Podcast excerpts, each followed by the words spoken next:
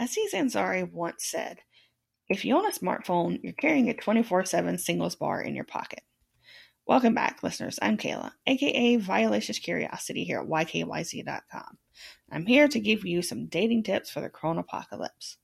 Because even though the world's on fire, people still want that connection.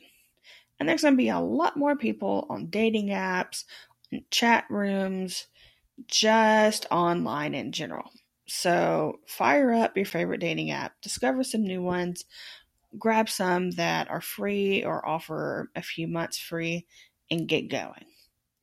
Use this time to bring back the e card.